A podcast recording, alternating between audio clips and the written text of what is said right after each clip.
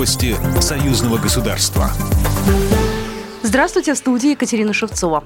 Беларусь находится в беспрецедентной внешней турбулентности. Если республика сохранит внутреннюю стабильность, то выживет, заявил президент Беларуси. Александр Лукашенко созвал на совещание силовой блок страны и ключевые министерства. Политический кризис, в котором оказалась страна после президентских выборов, испытывает власть и народ на прочность. Он вспомнил, как во время предвыборной гонки говорил, что политические процессы после дня голосования будут еще интереснее, чем сама кампания. 9 августа, по словам Александра Лукашенко, белорусы голосовали за мир и порядок в стране. Глава государства потребовал пресекать любые попытки разгула преступности. Александр Лукашенко считает, что нужно работать и с белорусами, имеющими нейтральную позицию.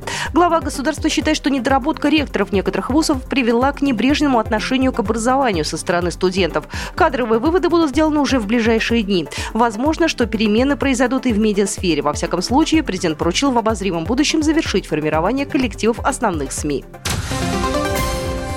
В Жировичах отмечают 500-летие святой обители и 550-летие явления чудотворной иконы Божьей Матери.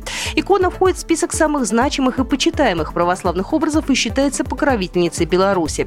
О празднике возвещает перезвон новых колоколов, которые изготовили в России на литейном заводе в Воронеже специально для здешнего монастыря.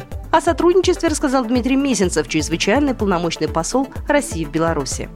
Сегодня у нас есть подтверждение представителей бизнеса ряда регионов, Свердловской, Воронежской, Омской, ряд других областей, которые готовы поддержать проект строительства 58-метровой колокольни. Колокольни, которая возвестит новый, наверное, исторический этап жизни Жировической обители, а значит белорусского экзархата, а значит и всей русской православной церкви. В Беларуси пройдут масштабные учения ОДКБ «Нерушимое братство-2020». Кроме военных подразделений и оперативных групп, в маневрах примут участие полицейские силы и подразделения МЧС. Учения пройдут с 12 по 16 октября на территории Витебской области на полигоне Лосвидо.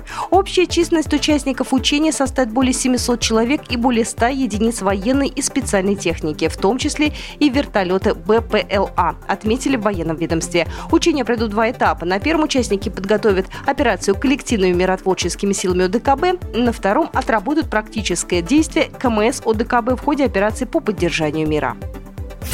Программа произведена по заказу телерадиовещательной организации Союзного государства. По вопросу размещения рекламы на телеканале «Белрос» звоните по телефону в России 495 637 65 22. В Беларуси плюс 375